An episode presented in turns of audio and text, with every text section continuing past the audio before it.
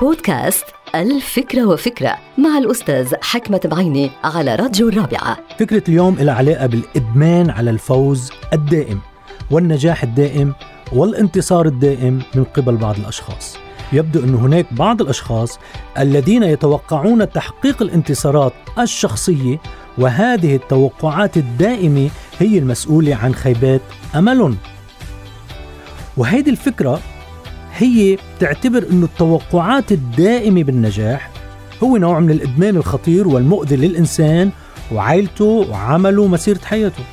النجاح الدائم من الصعب أن يتحقق إن لم نقل مستحيل والسبب بسيط جدا هو أنه في موضوع النجاح في عوامل ذاتية للنجاح وعوامل موضوعية بالوقت نفسه.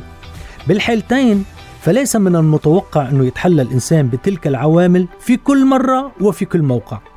فمثلا اللي عم بسوق سيارته بخبرة واتزان واعتدال على طريق ما وباتجاه الصحيح يعني عنده كل العوامل النجاح الذاتية أنه يوصل لهدفه أو لمكان اللي بيقصده لا يمكن لهذا الشخص أن يتجنب حادث اصطدام غير متوقع قبل أن يصل إلى هدفه يعني لا يستطيع أن يتحكم بالظروف الموضوعية. حتى لو كان عنده ظروف شخصية وذاتية للنجاح أحيانا بتكون الظروف الموضوعية مش موجودة. لكن الموضوع ما له علاقة فقط بالظروف الذاتية والموضوعية للنجاح. الموضوع له علاقة بالإدمان.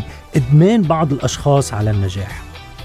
وهذا الإدمان مثل أي إدمان آخر كحول، قمار، مخدرات، كذب.